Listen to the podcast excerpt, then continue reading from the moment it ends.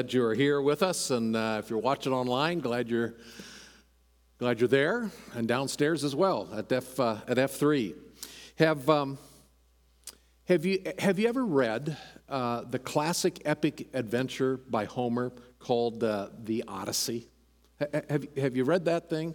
Um, it is one of the oldest uh, works of literature that is still read today. Um, uh, with, uh, with a lot of interest. It is this epic journey of uh, the king of Ithaca, uh, Odysseus, as he was returning back from the Trojan Wars. And uh, if you remember, the, the, it's a 10 year journey where he has to uh, fight off the Cyclops, the one eyed monster, the Cyclops, or the the alluring um, songs of the sirens that were luring him to shipwreck uh, or the sea monsters, uh, uh, Scylla and uh, uh, Charybdis. Uh, all these different intriguing things, a 10 year journey, this epic story of Odyssey. People love a fascinating, epic adventure like that. Well, we're studying the book of Acts, and the second to the last chapter of Acts, Acts 27, is where we're at today and it is an epic adventure of the high seas, uh, a drama at its best. So take your Bibles, turn with me to Acts chapter 27. Acts chapter 27. Luke, you'll remember, uh, has written two volumes. He wrote the Gospel of Luke and this um, um, story of the early church, the Acts of the Apostles, which is really the Acts of the Lord Jesus Christ.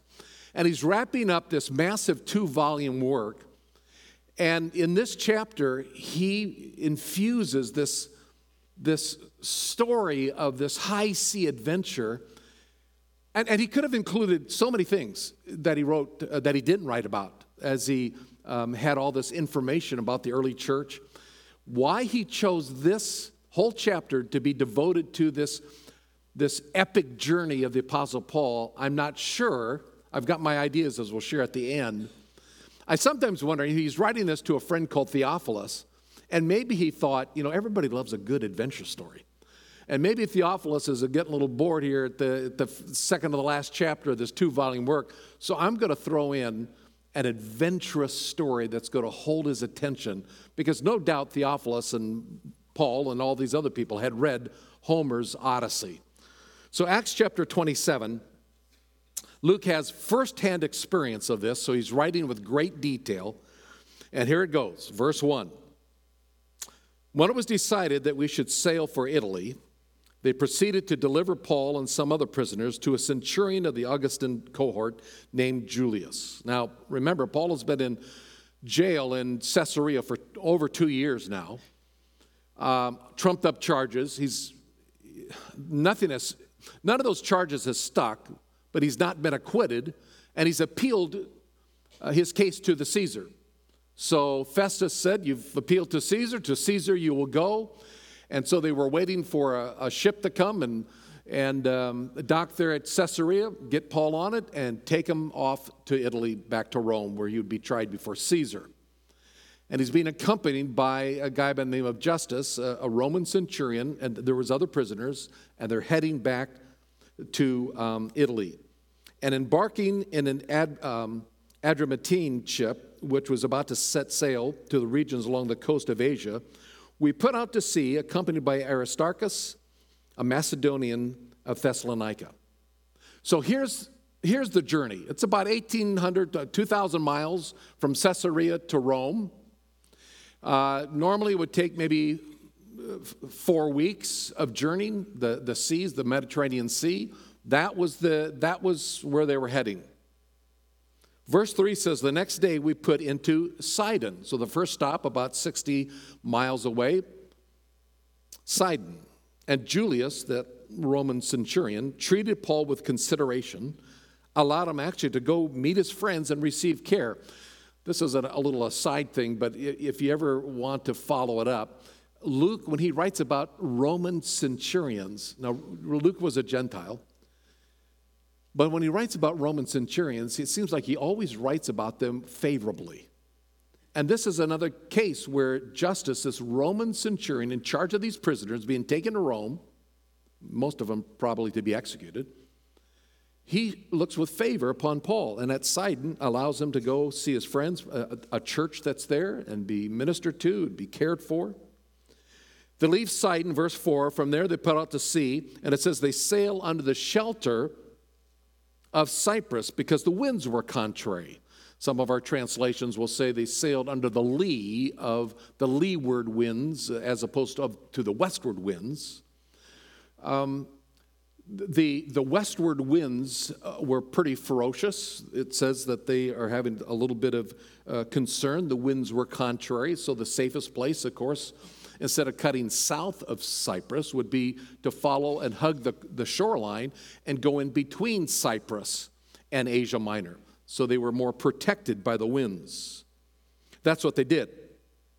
Verse 5 says, And when they had sailed through the sea along the coast of Cilicia and Pamphylia, we, of course, Luke again is writing us, we landed at Myra in Lycia. And there the centurion found an Alexandrian ship sailing for Italy and he put us aboard it. So the, so the Adramyttian ship, uh, which would be up in Asia Minor, it was going a different way. So they um, got off that boat and got uh, an Alexandrian ship. Now, an Alexandrian ship, th- this might be a picture of what one may have looked like. They were massive um, commerce uh, ships. They were um, predominantly hauling grain from Egypt to Italy. Um, in fact, during this, right at the same time period, Italy, in various places of Italy, were, were um, dealing with famines. And uh, so they depended on these grain ships uh, bringing uh, these grains, these food uh, supplies up to Italy. So here's this Alexandrian grain ship. They're massive ships uh, two rudders, um, maybe 200 feet long. We'll see uh, after a little bit, there's 276 people aboard this thing. Um, so Justus the centurion uh, commandeers or gets this Alexandrian um, grain ship bound for Italy, and everybody boards it. And verse 7 says, When we had sailed slowly for a good many days with difficulty, we arrived at Cnidus since the wind did not permit us to go farther, we then sailed under the shelter of Crete off uh, Salmone. And with difficulty sailing past it, we came to a place called Fair Havens, near which was the city of Lasea. So they're coming to, to Crete there at, um, at Fair Havens, and that's where they set anchor. Uh, you pick up a little bit here. Again, we sailed for a good many days with difficulty. The winds were contrary, it had said. Uh, verse 8 again, we, with difficulty, we sailed to this, this harbor called Fair Havens and set anchor there. So, where, where have they been? Um, they're about halfway through their journey. Uh, halfway through their journey, they're now on the south side of the island of Crete at this little place called Fair Havens. It's been a bit of a difficult journey, but they've made it. But it's going to get a whole lot worse starting right now. And verse 9 says, When considerable time had passed, and the voyage was now dangerous, since even the fast was already over. Now, what's that? Well, it's believed this is talking about the Day of Atonement, the Jewish uh, Day of Atonement, which would have been maybe late September, early October, possibly late as that. The Day of Atonement, that fast was already over. It's a, it's a, it's a time uh, indicator. And that meant for seafarers on the Mediterranean at that time, uh, you, you really didn't want to go much farther uh, it was well known that somewhere between mid September to mid November, that it was a very dangerous time to sail the seas, the storms, the unpredictability of the winds. And so uh, it, it was rare that a ship would, uh, would be sailing during that time. And definitely after November 14th, for the next four months till about mid March, you, you never sailed the seas because of the unpredictability of the wind. It's just too dangerous. So this commerce and this trade would be picked up uh, later in the spring. So they're looking for a place to maybe winter uh, because it just wasn't worth the risk going to uh, Rome. So they're at Fair Havens. And when a considerable time had passed, again, verse 9, the voyage was dangerous since it was this time of year. Paul began to admonish them and said to them, Men, I perceive that the voyage will certainly be with damage and great loss, not only of the cargo and the ship, but of our very lives. Now, Paul, by this time, had logged in, some scholars believe, at least 3,000 nautical miles. He'd gone on three missionary journeys, he had crossed the seas. This guy was a veteran traveler of the seas. And I think he's just sharing his humble opinion. Hey, guys, you know, it's late into the fall. Um, we keep going much farther. This is not going to look good. And he's speaking as an expert traveler. Well, verse 11 the centurion was, however, more persuaded by the pilot and the, the captain or the owner of the ship than by what was being said by Paul. So, because the harbor there at Fair Havens was not suitable for wintering, the majority reached a decision to put out to the sea from there. If somehow they could reach Phoenix, a harbor, another harbor there of Crete, facing southwest and northwest, and spend the winter there at Phoenix. If they could get there, which was about maybe 40 miles or so from Fair Havens, it would be a short little jaunt, maybe a day. Um, but it had its risks, and Paul had warned them but they said, you know, this is not the best harbor for the winter. Let's make it the Phoenix. Um, verse 13 says, that next morning, when a moderate south wind came up, supposing that they had attained their purpose, they weighed anchor and began sailing along Crete close to the shore. They're going to make it to Phoenix. That was their goal. Well, good luck. Verse 14 the epic journey begins in, um, with all diligence here. Verse 14. But before very long, there rushed down from the land a violent wind called Euraquilo, or King James says Euroclydon. The, the actual Greek word for this violent wind is typhonikos, which we get what word from? Typhoon, typhonikos. A violent wind uh, some of our transla- translations call it a, a northeaster. Now, again, typically the winds were westward. That's what they had been battling. But as they leave Fair Havens, a sudden northeaster hit them, a violent rushing wind.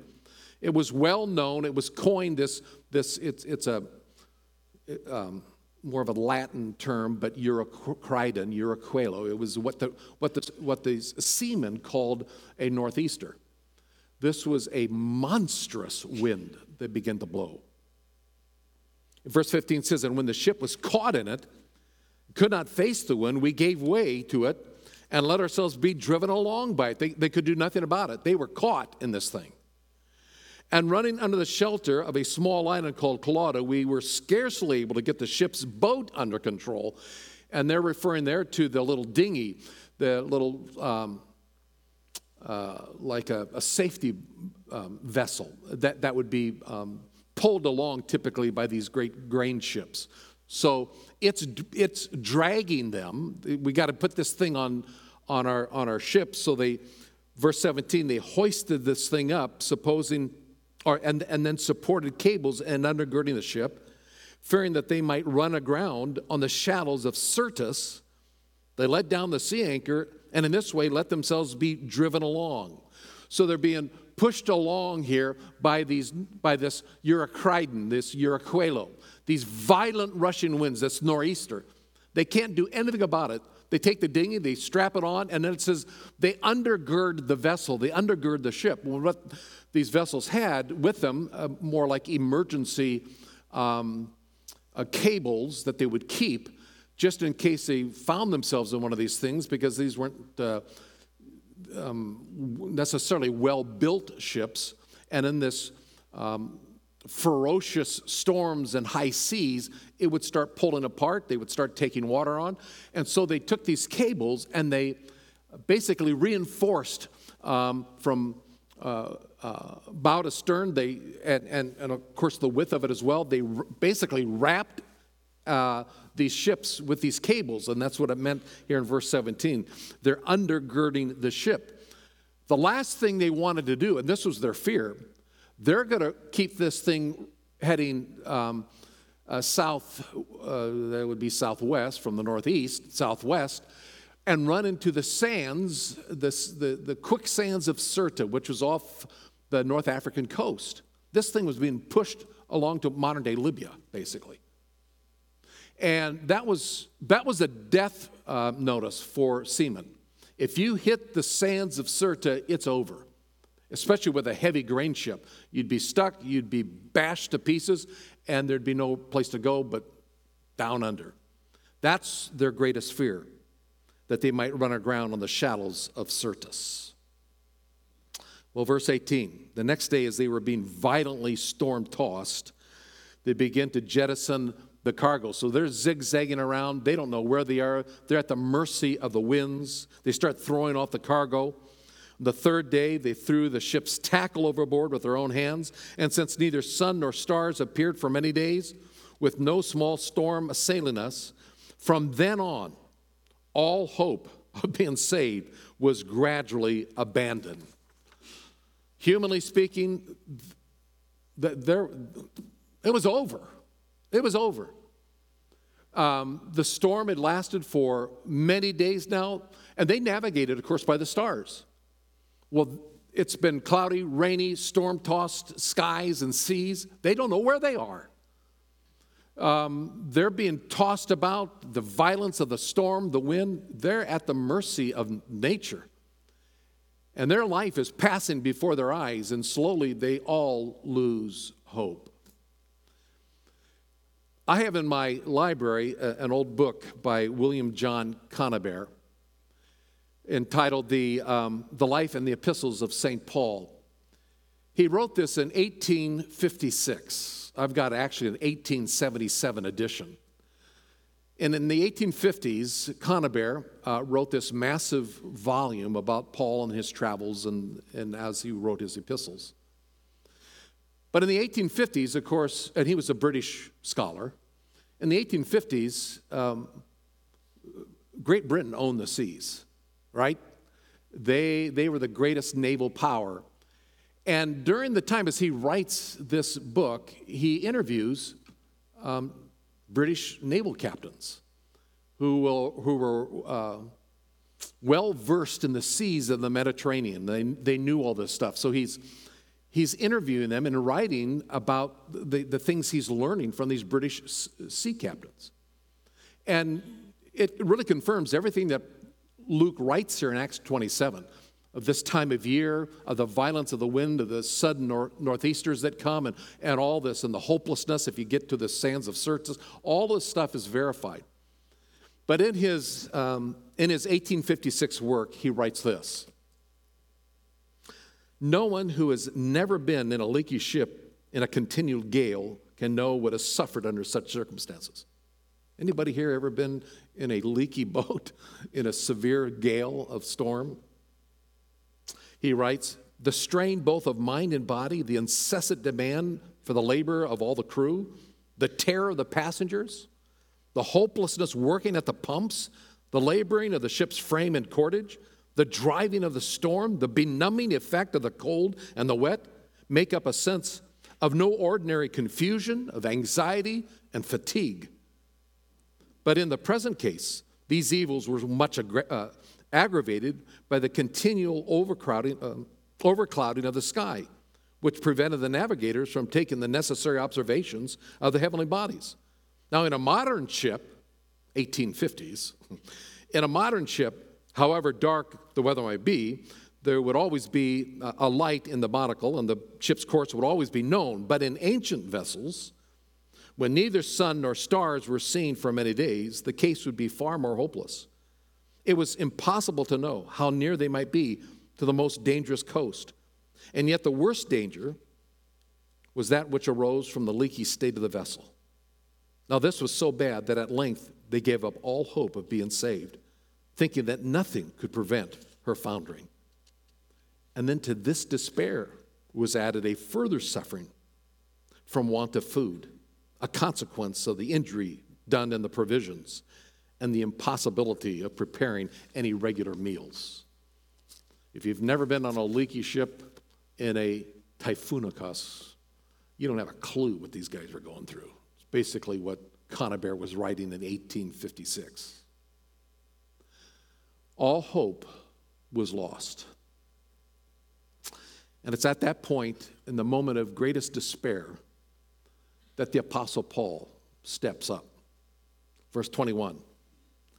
After the men had gone for a long time without food, and that was either because they were working so hard, keeping the ship upright, or, or, or everything they ate they lost immediately, Paul stood up before them and he said, Men, you should have taken my advice not to sail from Crete. Yeah, right. I told you so. Then you would have spared yourselves this damage and loss. But now I urge you, keep up your courage, because not one of you will be lost. Only the ship will be destroyed. Then he explains You see, last night an angel of the God whose I am and whom I serve stood beside me, and he told me, Do not be afraid, Paul. You must stand trial before Caesar. And God has graciously given you the lives of all who sail with you. So, keep up your courage, men, for I have faith in God that it'll happen just as he told me. Nevertheless, he says, we're going to run aground on some island. There's Paul standing up. You know, God had communicated to Paul back in the jail in Caesarea, in Jerusalem, something very similar. You're going to go and testify before the Caesar. You're going to get to Rome because that's my plan for you, Paul. God's sovereign plan was being unfolded. And that angel came, they're all lost hope, but he comes and gives Paul this special message You're going to testify before Caesar, and I'm going to throw in a little grace. I'm going to spare all the people on this ship, though the ship itself is going to run aground and be lost. So, man, take courage. Twice he says that. Keep up your courage. Verse 27 Well, on the 14th night, we were still being driven across the Adriatic Sea when about midnight the sailors sensed they were maybe approaching land. There was something, a, a, uh, uh, a sixth sense about sailors. They kind of, whether it was the sound of the, the waves or whatever it was, they knew that there was land nearby. So, verse 28, they took soundings and found that the water was 120 feet deep. And a short time later, they took soundings again and found it was 90 feet deep. Now, fearing that we would be dashed against rocks, they dropped four anchors from the stern and prayed for daylight. Well, in an attempt to escape from the ship, the sailors let the lifeboat down, that dinghy that they had wrapped up, pretending that they were going to lower some anchors from the bow. And Paul said to the centurion and to the soldiers, Hey, unless these men stay with the ship, you cannot be saved. And so the soldiers cut the ropes that held the lifeboat and let it fall away. Justus the centurion is now finally believing Paul. By the way, and Paul, back there in verse 21, Paul said, You know, you guys should have listened to me. I don't think he was doing that in a malicious way, like, eh, you, you know, you should have listened to me. I think he was simply establish himself and his authority so that when he said, and the angel of God came to me and said this, so take courage, they would believe him. Well, Justus did. They cut the ropes of the little dinghy so they couldn't escape on that. And by the way, this is another little thing to just throw out there. There's so many of those things, but you know, God had said to, to Paul, and, and here too, um, you're, you're going you're to make it to Rome. And I'm going to spare all the lives of those with you. But here, the warning is if they don't stay in the ship, if they try to escape, they're going to be lost, and all of you will. To me, this is a, a fascinating little story of the convergence of of the sovereignty of God that's at work, that He has ordained the passage to Rome safely, and yet the responsibility of mankind, if you don't stay in the ship, you're all going to be lost. Well, I thought you said you already promised graciously you're all going to get them to Rome. Well, that is if they all stay in the boat. So there's this fun little interplay, I think, between the sovereignty of God and the responsibility of the men. Stay in the boat. Well, verse 33, just before dawn, Paul again speaks. He urges them to eat. For the last 14 days, he said, You've been in constant suspense. You've gone without food. You haven't eaten anything. Now, I urge you, take some food. You need it to survive. Not one of you will lose a single hair from his head. And after he said this, he took some bread and gave thanks to God in front of them all, and he broke it and began to eat. And so they were all encouraged, and they all ate some food themselves. And altogether, there were 276 of us on board. So once again, there's Paul taking the leadership. All right, guys, take courage. Now, get some food in you. We're all going to survive. Not a hair of your head is going to, going to be lost. You need some food. You got to be strengthened. God's going to be working here, so get ready. Verse 38 And when they'd eaten as much as they wanted, they lightened the ship by throwing the grain into the sea. There goes their cargo. And when daylight came, they did not recognize the land. But they saw a bay with a sandy beach where they decided to run the ship aground if they could. So, cutting loose the anchors, those four anchors, they left them in the sea. And by the way, I read something very interesting. This is, by the way, off the, now they're off the coast of Malta, the little island of Malta. Um, we have a, a member here, uh, Ron Scaluna, who is, uh, his family is from Malta. And he and his wife, Sue, uh, back in April went to Malta to visit their relatives on this little island. I read something quite fascinating uh, as people have tried to find can we find this shipwreck every, anywhere? And um, they have found a, a gigantic um, anchor uh, in, in the deep off of Malta coast. And the stories are that in years past, uh, two other anchors in a similar location had been found, and they were cut up and used for various things uh, by the locals years ago. But they still have in possession one of these anchors. Now, whether this is from that ship or not, it would be in the same location that uh, this ship w- would have gone down. Uh, but anyway, they, um, here's the plan. They're cut loose the anchors. They're going to uh, make for that beach. Um, cut the loose of the anchors. They let them in the sea. At the same time, untie the ropes that held the rudders. They hoisted up the foresail to the wind and made for the beach. But the ship struck a sandbar, ran aground. The bow stuck fast and would not move, and the stern was broken to pieces by the pounding of the surf. So the soldiers planned to kill all the prisoners to prevent any of them from swimming away and escaping. But the centurion, good old Justus, wanted to spare Paul's life, and he kept them from carrying out their plan. And he ordered that those who could swim jump overboard first, get to the land, and the rest were to get there on planks or pieces of the ship that was now breaking up. And the last f- little phrase says, and in this way, everyone reached land in safety. Um,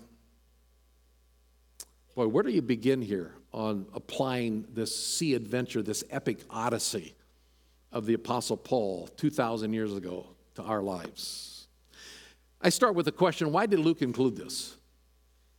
I kind of tongue in cheek said at the beginning that maybe Theophilus was getting a little bored, so hey, now's a great time to throw in a great sea adventure like the Odyssey, like Homer's Odyssey. Um, why did Luke include this? I think, real quickly, a couple reasons. Number one, he wanted to re emphasize God's sovereign hand in bringing about the plan that God had for Paul. God sovereignly was in charge. And when all hope was lost, when all hope was lost, God's plan was still being operative. And he communicates to the Apostle Paul, and Paul communicates encouragement to the other people, basically saying, God is gracious, and we're all going to survive because that's God's plan. Keep up your courage, men. I believe that it will turn out exactly like I've been told. Paul trusted the word of the Lord. Paul trusted the sovereign hand of God to accomplish his plans to get him to, to Rome, get him to Italy, and testify before Caesar. Nothing was going to get in the way of a sovereign God. Not man's plans, not Satan's plans, not the violent nature, the blowing of the northeasters, nothing was going to get in the way of God because God was supremely sovereign over it all. I think there's another maybe reason why Luke included this, and that is that just maybe as a reminder that God has never promised to spare us from the storms of life.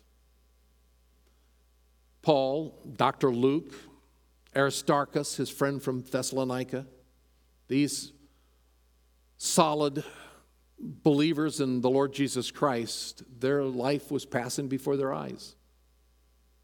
This was a violent storm. This was not a fun journey. Um, they were not being spared from the difficulties and the trials and tribulations of this journey. And God has never promised to spare us from the trials of life, but He has promised to walk with us in the midst of them. And Acts 27 is a wonderful example of that. The storms, the seas of life were rough, violent, and devastating. But God was there in the midst of it. The children of God are not free from the suffering of this world. You know, in 2 Corinthians chapter 11, Paul gives a whole list of things that happened to him. He says in verse 23, Are they servants of Christ? I speak as if insane, but I more so. In far more labors and far more imprisonments, beaten times without number, often in danger of death. Five times I received from the Jews 39 lashes. Three times I was beaten with rods. Once I was stoned. Three times I was shipwrecked. And add chapter 27, number four, because this was written before that. So, four times I was shipwrecked. A night and a day I've spent in the deep, treading water a night and a day. Been one of those shipwrecks. I've been on frequent journeys and dangers from rivers, from dangers from robbers, dangers from my countrymen, dangers from the Gentiles, from the cities, dangers in the wilderness, dangers on the sea, dangers from false brethren. I've been in labor and hardship through many sleepless nights, in hunger and thirst, often without food, in cold and exposure. And apart from such external things, there's the daily pressure on me of the concern for all the churches. Uh, it's quite a resume of suffering. The children of God are not free from suffering. Uh, we, we've said it here throughout the years, uh, various times, but it's a, it's, a, it's a truism that is worth repeating. God is not so much interested in our happiness as He is in our holiness. See, what would be the happy thing? What a winter at Fair Havens and there on Crete and just make it through the winter, and then in the nice spring weather, we'll go to Rome. Um, but God is far more interested in developing us, in changing us. So, why would Paul subject himself to such pain, to such suffering? Why would he subject himself to five times being given 39 lashes by the Jews and all these shipwrecks and imprisonment. Why, why go through that? It's like, I don't need this in my life. Why go through it? Why does God allow us to go through the trials and tribulations of life? Let me mention three things. Three things of why we endure sufferings. First of all, it's to be perfected by Christ. God is working his his, his forming, his fashioning of Christ's likeness into our life. And, and suffering and trials and the difficulties of life, the shipwrecks and all the other things that happen are the things and the tools that God uses. In that same Second Corinthians passage, after Paul lists all the things that happened to him, he writes this. And he has said to me, My grace is sufficient for you, for power is perfected in weakness. Most gladly, therefore, I will rather boast about my weaknesses, so that the power of Christ may dwell in me. Therefore, I am well content. Hmm. I am well content with weaknesses, insults, distress, persecutions, difficulties, for Christ's sake. For when I'm weak, then I'm strong. Paul said all those things have a wonderful way of just stripping away all the self centeredness of my life exposing my weaknesses and my total inability, all hope is lost. Except I've got a sovereign God who's working out his plan, and so I'm going to trust him. And in that weakness, Christ's power reigns. This is what James says. Remember, James 1? Consider it all joy, my brethren, when you encounter various trials, knowing that the testing of your faith produces endurance. So let endurance have its perfect result, so that you may be perfect and complete, lacking in nothing. In other words, internal transformation of, of power, of strength, conformity into the image of Christ. Holiness, the righteousness of Christ, fashioned and shaped in our life, the trials and the tribulations and the struggles and the, the, the, the sorrows that buffet our journey on the seas of life. We count it all joy. Paul says, I, am well content with it all because through that I'm being perfected. I, I, I, Christ is, is doing his work in my life. Second of all, not only to be perfected by Christ, but we endure suffering, he says, so that we're rewarded by Christ. Rewarded by Christ. See, it's not just about this life. If all, if all it was was this life, well, let's shoot for a little more happiness. But it's not just about this life. This is the proving ground for the life to come. Paul wrote this in 2 Corinthians chapter 4. He said, For momentary light affliction is producing for us an eternal weight of glory, far beyond all comparison, while we look not at the things which are seen, but at the things which are not seen. For the things which are seen are temporal, the things which are not seen are eternal. In other words, Paul is saying we keep our eye on the prize, the upward call of God. Well done, good and faithful servant. It's not just about living a comfortable life here. In fact, it's not anything about that. Living life on this earth has nothing to do with how happy I am. It has everything to do to honor Him and the fact that one day we will stand before Him and hear Him say, Well done, good and faithful servant. Peter will put it this way in this you greatly rejoice, even though now for a little while, if necessary, you've been distressed by various trials. So that the proof, the proving, the, the, the refining work of your faith be more precious than gold, which is perishable, even though tested by fire, may be found to result in praise, glory, and honor at the revelation of Jesus Christ when Christ returns. There will be praise, glory, and honor given to those who endure, who are allowing God to perfect them in the midst of trials, who are enduring through this, keeping their eyes on the eternal uh, uh, goal that one day we will be with Him. And it will all be worth it when we see Jesus. And He will say, Well done, good and faithful servant. Enter into the joy of your Lord. To be rewarded and hear those words of Christ. That was powerful motivation in the early church. There's a third reason why Paul endured shipwrecks and suffering and beatings and distresses of life. I think it was so that he could continue to proclaim the name of Christ.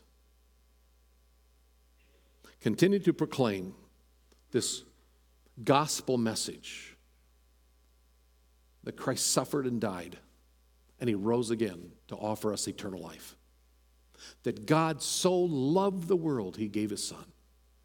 That's the message of Acts. It's the triumph of the gospel. It's the unfolding story of how the gospel triumphed. How people like Paul were willing to go on an epic journey, almost lose their life, time and time again, so that they could proclaim to the world the love of God. It was very personal to Paul. He wrote in 1 Timothy chapter 1 even though I was formerly a blasphemer, I persecuted. I was a violent aggressor. Yet I was shown mercy because I acted ignorant in, in, in, my unbelief.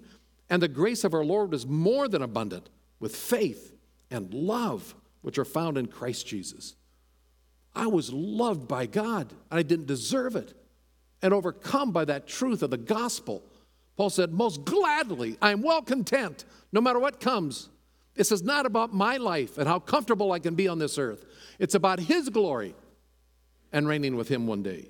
Ephesians chapter 2, he wrote similarly God, being rich in mercy because of His great love with which He loved us, even when we were dead in our transgressions, He made us alive together with Christ. By grace you have been saved. Loved by God. And Paul was so enamored with this truth that he was loved by God. And he had a story to proclaim to a dying world. He was willing to endure anything so he could proclaim this good news, the name of Jesus Christ, to a lost world. He knew God was good, he knew God loved him. The 19th century poet John Greenleaf Whittier put it in his poem, The Eternal Goodness. He said it this way Yet in the maddening maze of things and tossed by storm and flood, to one fixed trust my spirit clings. I know that God is good. And each one of us is on our epic journey, our own epic journey. Each one of us are traveling our own storm tossed seas, and they come and go, and, and they're not very pleasant many times. And though we don't run into any one eyed cyclops, or the alluring songs of the sirens, or the sea monsters of Scylla and Charybdis, everyone sitting in this room has had their own struggles and issues and trials in life. Paul, Luke, Aristarchus, Justus the centurion, all 276 of those people, they did not expect to end up shipwrecked and swimming for their lives on an unknown island, but it happened. They began their journey expecting safe passage it didn't go so well. But God's promises were true. And as we'll see next week, they arrived safely. The trials and tribulations that we're all facing, it's real, they're painful, and at times none of us want to go through them. But we have a promise from the Lord that we will arrive safely on the shore. And if you know Jesus Christ as your Savior, we will. Have you put your faith and trust in the Savior, in the Deliverer, the one who stepped from his throne in glory, shed his blood, paid for our sins, that which was separating us from all eternity from a loving Heavenly Father? He bridged that gap, and he will pilot our ship safely to shore because he's the sovereign God. And as the Apostle Paul said, and I believe it sincerely with all my heart, he'll do what he says. Let's pray. Father, the saying is very true that we may not know what tomorrow holds, but we can sure know who holds tomorrow. The sovereign God who is full of love and compassion and kindness for we who are undeserving. May we put our trust in you as we are on our epic journey of life. Not to be spared from the difficulties of life, but to be conformed more into the image of Christ,